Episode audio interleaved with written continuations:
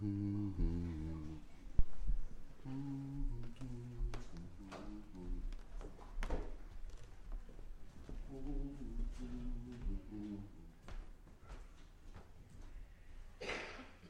have your Bibles, find Job forty-two. Job forty-two. We've been on a great adventure with Job, and uh, man, we've seen this guy go through a tremendous amount. And tonight we'll get to the end of Job's story in the sense of the book of Job. Thank God, Job seems to be our brother, and his story goes on throughout all of eternity. But what we see tonight is a, is a restored life responds to God's grace by emulating God's grace. And uh, grace experienced leads to grace shared. That, that's a key thought I want us to lock onto. Grace experience leads to grace shared. This kind of thing I'm going to describe happens to me all the time. And um, it just feels like this immediate escalation in mine and God's relationship whenever it happens. Uh, so I was going down forty the other day, and I'm going I'm by myself, and and um, and I'm doing five over, so I'm doing about seventy. And a guy just completely cuts me off. I mean, cuts me off to the point that there's smoke coming off of my wheels. I'm fighting my steering wheel. There's traffic on both sides. I, I'm just, you know, I, I feel like I'm successful if I don't hit him and I stay in my lane. And I, I immediately just started talking like Yosemite Sam. I did. You know, sassafras, rizzaratin, you know, and the things that I was, I really didn't say anything worse than this, you know, this charismatic cursing. You know, there was no interpretation, so it wasn't from the Lord. But, um, uh, I, I mean, I was mad, man, and uh, God just immediately rebuked me. And it wasn't one of those little rebukes like, you know better, or be a better guy, you know, come on, Tim, be a better boy. He, he immediately put in my spirit how much he had done for me in saving me. Tim, I kept you from the pit of hell. Tim, I delivered you out of alcoholism, drug abuse. I delivered you out of a life trapped in lust and violence. And he just put all that in my face. And, you know, basically, Tim, I've been good to you. Can't you just forgive this guy right now? And I could, I could see the trade-off God is asking me for. It's like, I have heaped grace on you. I mean, just heaped it on you. Well, could you just give some grace right now? And I was, I was out by myself talking out loud to the Lord.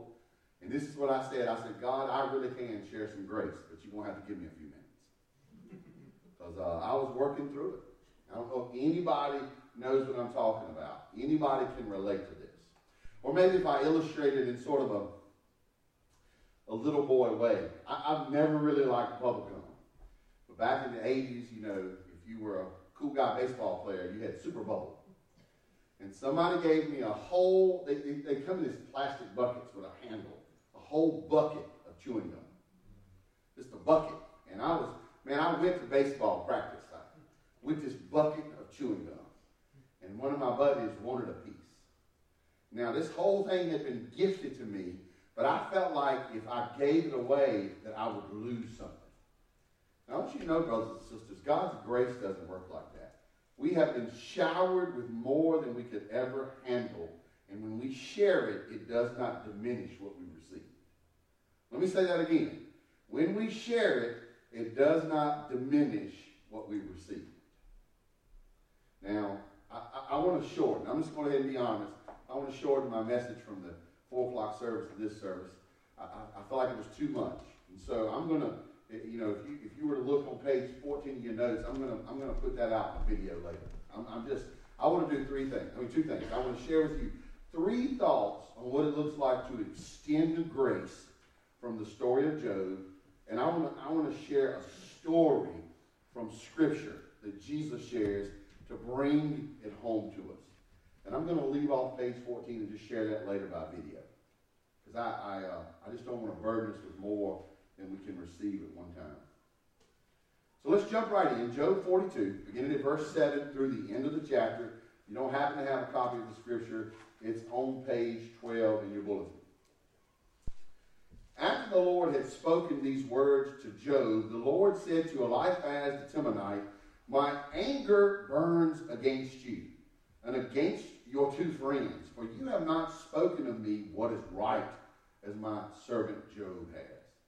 Now therefore take seven bulls and seven rams, and go to my servant Job and offer up a burnt offering for yourselves. And my servant Job shall pray for you, and I, for I will accept his prayer not to deal with you according to your folly. For you have not spoken to me what is right, as my servant Job has. So Eliphaz the Temanite and Bildad the Shuhite and Zophar the Naamathite went and did what the Lord had told them, and the Lord accepted Job's prayer. Verse ten. And the Lord restored the fortunes of Job when he had prayed for his friends, and the Lord gave Job twice as much as he had before. Then came to him all his brothers and sisters and all who had known him before, and ate bread with him in his house. And they showed him sympathy and comforted him for all the evil that the Lord had brought upon him. And each of them gave him a piece of money and a ring of gold. And the Lord blessed the latter days of Job more than his beginning. And he had fourteen thousand sheep, six thousand camels, one thousand yoke of oxen, and one thousand female donkeys, and a whole lot of stuff to clean up. One person was listening. He, he, he had also seven sons and three daughters. And he called the name of the first daughter Jemima, and the name of the second daughter Keziah, and the name of the third Keren Happuch. And in all the land there were no women so beautiful as Job's daughters. And their father gave them an inheritance among their brothers. And after this, Job lived one hundred four years and saw his sons and his sons' sons for four generations. And Job died an old man full of days. Father, as we look into your word, look into our spirits, look into our souls, look into our lives, and show us, Father, two things. Show us your glory. We want to see you high and lifted up. And show us ourselves. And show us, just as Brother Andrew has said, that when we cry for mercy, you answer our pleas. Father, this is a spiritual word. It is not just a piece of literature. And because it is a spiritual word, it can only be discerned through spiritual means. And we don't have it within us. So give us understanding. And more than anything, give us yourself.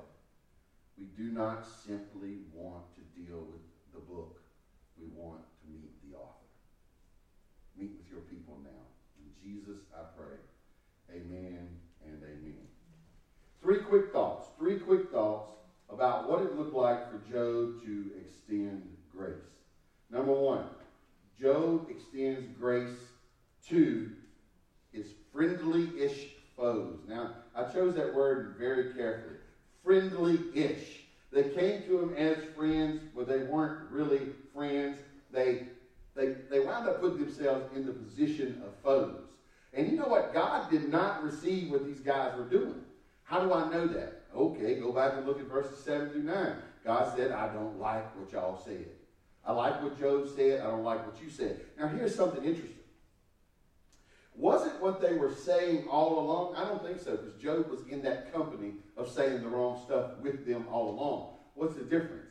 Now Job has seen God clearly, and Job basically, as the old saying goes, repents in sackcloth and ashes. They did not join him in that repentance, so now God is positioning them to repent. God's angry with these guys. He's angry that they, they haven't arrived at the same conclusion that Job has. Job had wrong prepositions. They had wrong prepositions. God confronted Job. God confronted these guys. Job repents.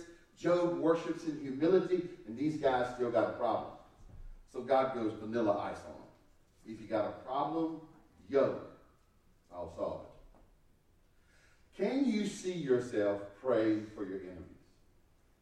If the grace of God has come to you in such a way that you see that you have been delivered out of the destiny of hell, that you have been taken out of the kingdom of Satan, that you've been brought out of darkness and into light, that you've been cut free from bondages and can expect heaven as your reward, if you have received such grace, then what does it look like to turn and bless others? If you've been given a bucket of super bubble, a bucket of super bubble that never runs dry, can't we give a couple pieces of super bubble? Now, if this seems radical, it is. But what would Jesus tell us? Jesus would say, love your who? Enemies. And do what? Do good to them who persecute you. Wow. That is radical thinking. And in this way, Job shows us that he really has received grace. It's not just a theory. It's not just a religious practice. The grace of God has so visited Job that he issues that grace to others. Friends, can you say the same is true in your life? Secondly, Job extends grace to his fickle friends. Now, this is the one that trips me up right here. I got to tell you. Nowhere before this has all these brothers and sisters and, and friends been mentioned. Verse eleven says, then came to him, all his brothers and sisters, and all who had known him before. Hold up, wait a minute. These are fickle friends. They had known him before. When before? When he was in his prosperity. But where are they in his pain? They're gone. Let me see if I can bring this home with just an everyday sort of illustration. And it's one of these things that doesn't make me look very pastoral, but it's very true. I got a D U I one time. Uh, got a D U I. I was outside my car. The keys weren't in the switch. They weren't in my pocket. They were laying in the seat or in the floorboard. And uh, I went to the lawyer. The lawyer said, lawyer says, you can beat this. I said, I don't want to beat this. You know, my brother is, you know, dead because of this foolishness, and I need to face my increasing foolishness. I need to stop drinking and driving. I need to see the face, and I need to quit. And I'm hard-headed, y'all. I'm one of these guys that needed to feel the weight of that punishment before I change my behavior. And so I, I stood before the judge. I said, I'm guilty, and I'll accept the punishment. He says, wow, you are, and you will. He immediately, that, that in court, gave me this thing that says, hey, you have driving privileges to and from work. Um, and I was working at that time, sometimes fourteen hours a day, and he just gave me these broad privileges. And I said, man, I've got it made. I've totally got it made. I can go to work. And all my friends who I've been carting around for years will just flock to me. They'll take me shopping. They'll take me out where, you know, to the clubs and dancing. They'll just come. They will. They will. People got me, man. That's, I, just, I was confident. I thought about the guy. Uh, David and I had a coworker. David, I used to drive into town, pick him up, go to the to the uh, to the power plant, get off work, drive him back to town, go back out in the country. I was just thinking, you know, I, I've been a good guy to people. Had another friend. You remember our friend Cisco? I would drive to Ringgold. Y'all know what Ringgold is? I'd get this dude, drive into town. I had another guy that would take him home sometimes. Sometimes I'd drive to Ringgold after work, and then I'm like, I've been a good guy. I've paid into the system. My friends will come and get me. Not nary a soul. Not one. Not, I didn't have any kin folks that carted me around. I didn't have any friends that carted me around. Your boy was stranded. Now, it's one of these things that I don't kind of want to don't want to confess, but I think it's useful. I don't want to confess because it makes me feel wimpy. It really hurt. It really hurt. I mean, it really hurt. And I was already sort of this angry guy. You talking about closing off? And I basically got this forget everybody attitude for a long time. It took Christ to break it. It really did. I started doing this. I'm watching out for me and mine and everybody else to get the bricks. Anybody know what I'm talking about? Anybody ever felt like your friends have let you down? Anybody ever felt like you had friends and you came into a situation and found out you didn't have friends?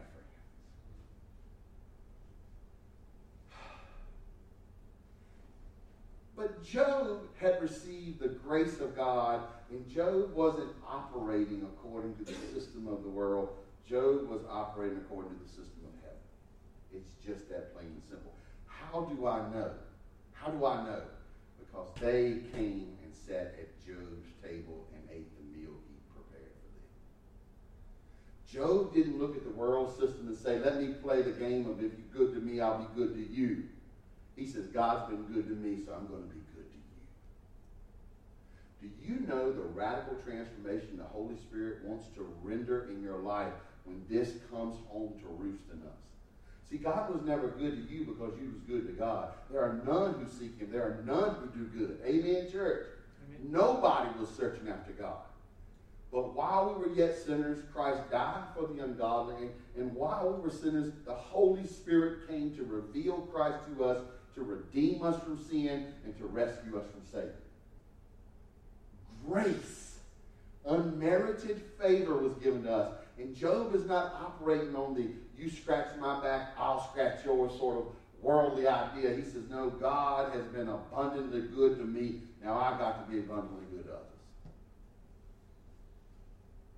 I find this really challenging. Grace holds no grudges. Grace holds no grudges. Grace releases us from spirits of bitterness and vengeance and sets us loose to worship God and serve people, to live as thankful people with great action. So Job has extended grace to his friendly-ish foes. Job has extended grace to his fickle friends. And probably one of the most touching things to me is Job extends grace to his future family. You say, Pastor, where do you see that? See, in this sort of American way of looking at things, we don't realize how amazing something is in this passage. He includes his daughters in the inheritance. This is so cool. So many young women sitting here.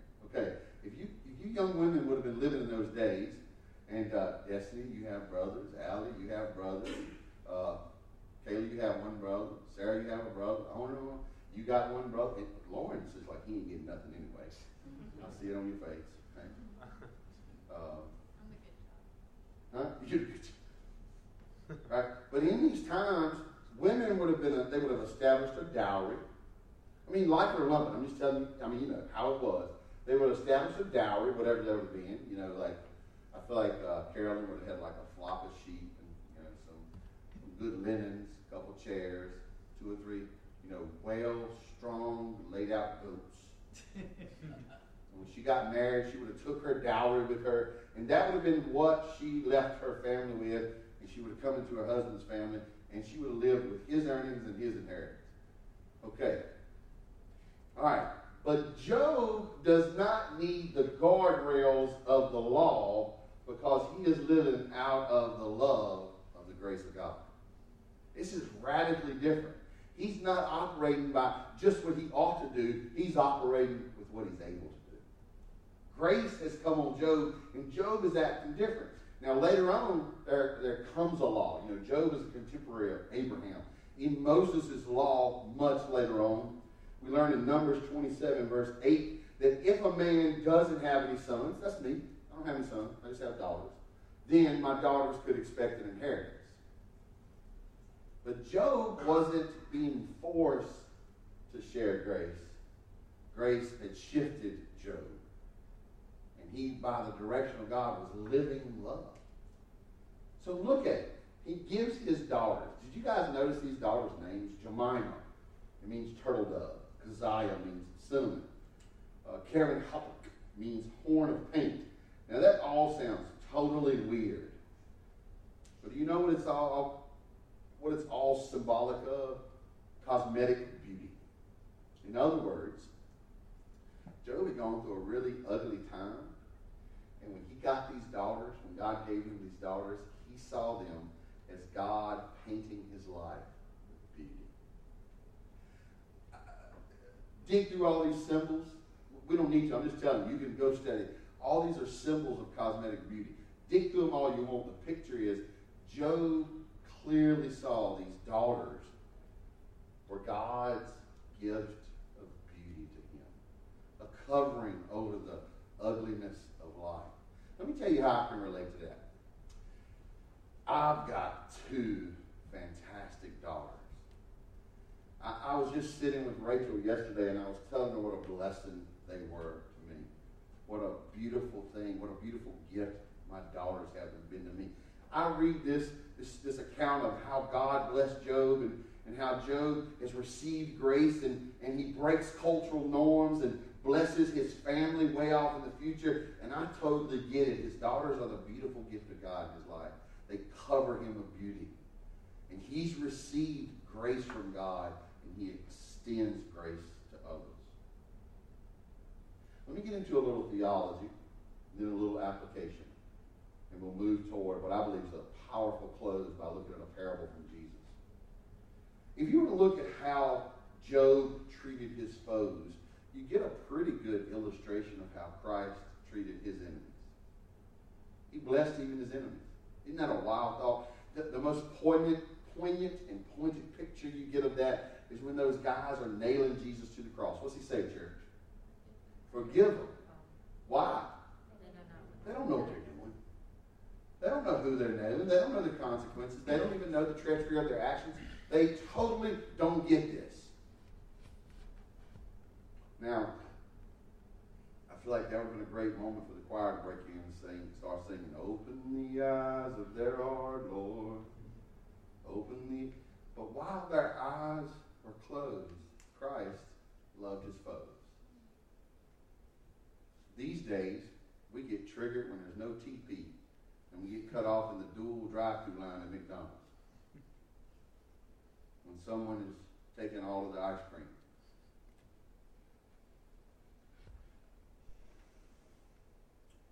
I find it very convicting to look at the life of Job when the forgiveness of his foes lays in the power of his prayers.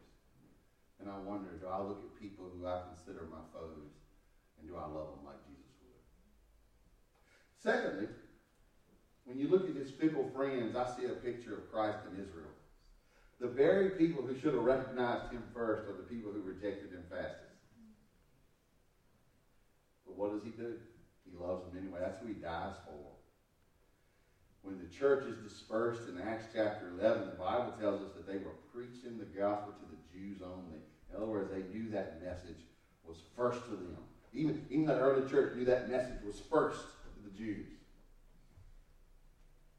People who should have recognized him, blessed him, lauded him, loved him, praised him, honored him. In Job's life, it should have been his friends and his family. His brothers and sisters should have been there, y'all.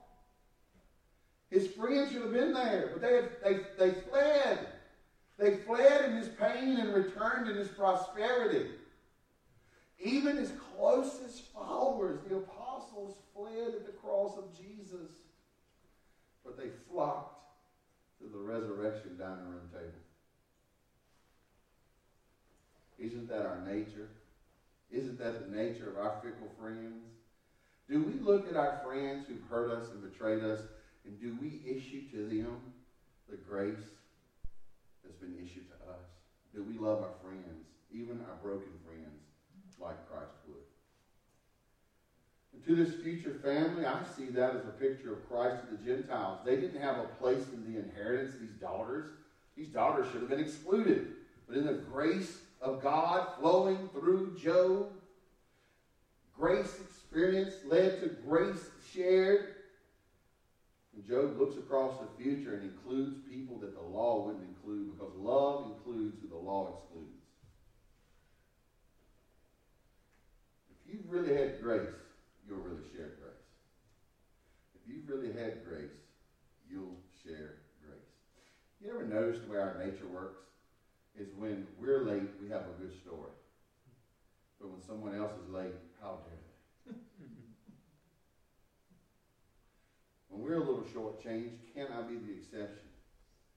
When someone else is shortchanged, why are you cheating? We long for grace, and God longs to deliver it. So many others long to experience grace through us. Do we long to deliver it? I want to close by looking at a powerful story, and I'm going to be bold enough to ask you guys to turn there, and I promise to go quickly. Go to Matthew eighteen. I, I, I promise that I'll go, uh, well, I'll go quick. This is in the... Um, In the editorial notes, they call this the parable of the unforgiving servant. I want you to notice some things here. I'm going to walk you through the passage. I'm going to paraphrase it just to go faster. And I, I kind of want you to see it. I want you to mark it. I want you to study it. But I really want you to, to look back and forth with my hands in this passage. So Jesus is talking to Peter. I love Peter. Who doesn't love Peter? Peter, oh, I better go over here. I'm walking away. Peter's a big mouth. Peter's a big mouth. I relate to him. I'm a big mouth too. Peter comes to him and he's like, uh, so how many times should I forgive my brother? Seven times? Does that sound? I mean, he's, you know, he's done the same junk seven times. Is that, you know, is that enough? Shouldn't he straighten up by now? Jesus says, no, it's not enough. seventy-seven times. Except, I believe, Jesus clearly sees Peter doesn't get it. So let me tell him the story. So he starts telling the story. He's like, you got a friend, right? Y'all like this. So let me tell you a story. There's this king. And he has this servant. And this servant owes this king ten thousand talents. Now, I put that in the Bible to modern times calculator, and it is exactly a real whole lot of money. It is more than the man could earn in a lifetime. That's the point. It's more than he could earn in a lifetime. Ergo, it's more than he could pay back in a lifetime. Amen? And the king says, here's what I'm going to do. I'm going to sell you. I'm going to sell you and your family. And you're going to go somewhere else. And I'm going to take the profit from the sale. And you're going to keep earning and pay me back. So the servant's like, please, please, have mercy on me. And if you look at Matthew eighteen, it, it actually works. It worked. The servant fell on his knees, eighteen twenty-six tells us, and he implores and says, have patience with me. He says, hold off. Just give me time. Give me time. The king, the king, out of pity, out of pity, or the master, the king, he out of pity released the servant. He led him out of bondage and forgave the debt. Whoa. Isn't that awesome? Isn't that a great story? So would you say at this point the servant has received grace? Absolutely. All right, now, you got to pay attention. The servant walks outside and runs into another servant. You see where he'd be talking to Peter now? Hey, Peter, I'm talking about you and your brother. And what he's, what he's, he's saying to him is super clear and super strong. So the servant walks out and he runs into another servant. This servant owes him one hundred denarii. He had owed the master ten thousand talents, which is way more than he could make in a lifetime. He could never pay the debt. This guy owes him one hundred days' wages. You might say three months' wages. He not only could conquer the debt in a lifetime, he could conquer it in less than a year. He, he literally grabs the guy and begins to choke him, verse twenty-eight tells us. Now, I owe Snipes Gas Company a little money. I'm telling you, it would be not cool for them to catch me out on the sidewalk and start choking me. Because they would catch me outside. And it would be on then. He begins to choke this man. Can you even see it? Man, he, man owes him money. He's going to lay hands on him. This guy, this guy begins to plead with this guy. Remember, this guy had just pled with that guy. That guy had pity. This guy begins to plead with this guy, and he says, let me see what it says. Nope. I want you thrown in jail. You got time to pay back. Now, guess what happens? There's these other folks, these other servants. You got to picture them like this because it's more than one. There's more. Also, these are my spirit fingers. And they get together and say, did you hear what so-and-so did to such and such? I did. I heard about it. So these guys get together and go talk to this guy. And they said, yo, Mister Master, check it. Homeboy did dirty. King's like, say what? Go give me that supper. Get in jail, man, and gone. What's the point of the story? God has forgiven his children more than they could ever pay back in an eternity. And he asks us to live together in a radically different way. To live lives of forgiveness. I've forgiven you what eternity can never pay. You learn to forgive each other stuff in life. And you know what happens? When grace is radically extended but isn't even somewhat shared, the radical extension is withdrawn, and there's not even opportunity for ground level sharing. We live in a culture that teaches us to snatch and grab and look out for number one. God wants to reculture us. He wants us to see that the King has been gracious to his children, so his children are to be gracious to one another. Do you see it, church? Now, many of us love that side of grace where we receive, but we don't live that side of grace where we give. But God is calling us to this.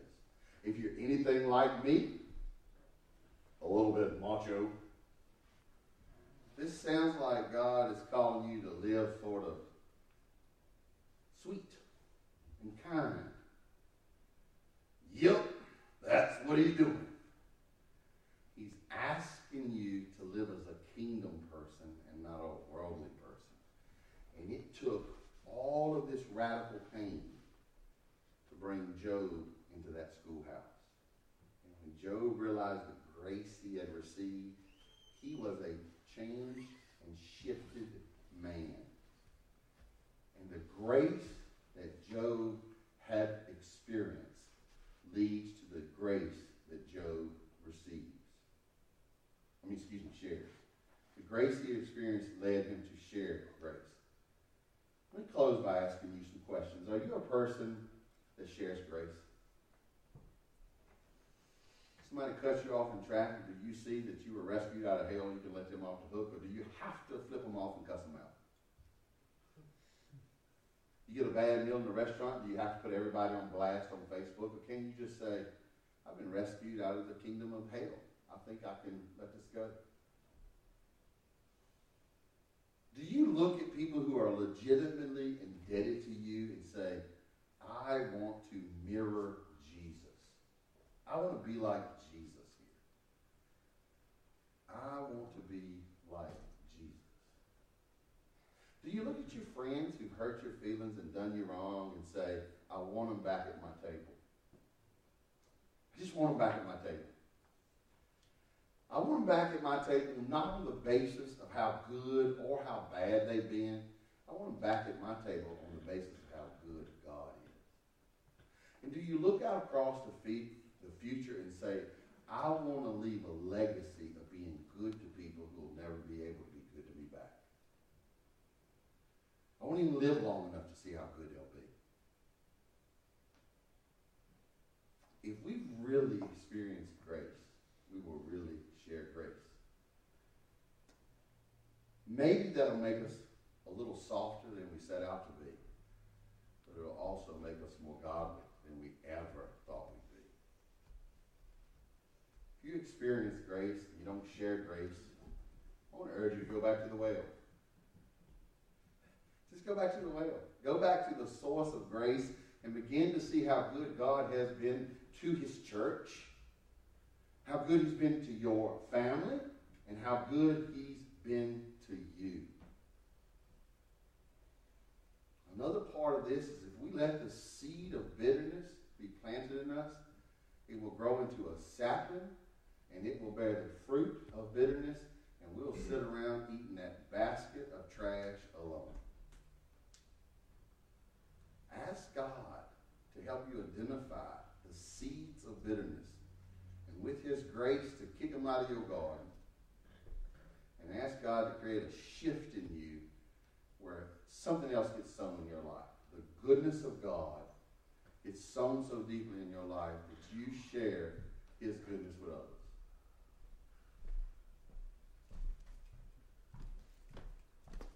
One of my favorite songs says, grace, grace, God's grace, grace that is greater than, who knows?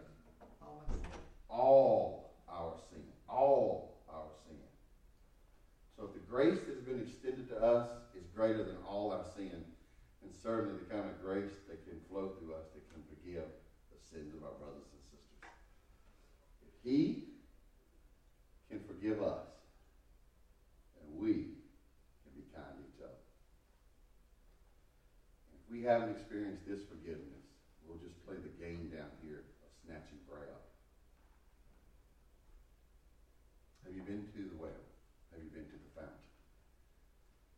found the big unending bucket of bubble gum? And are you getting other people chewing too? If he can deliver us out of hell, we can certainly find a way to be kind. And I think that's what the church needs to do today.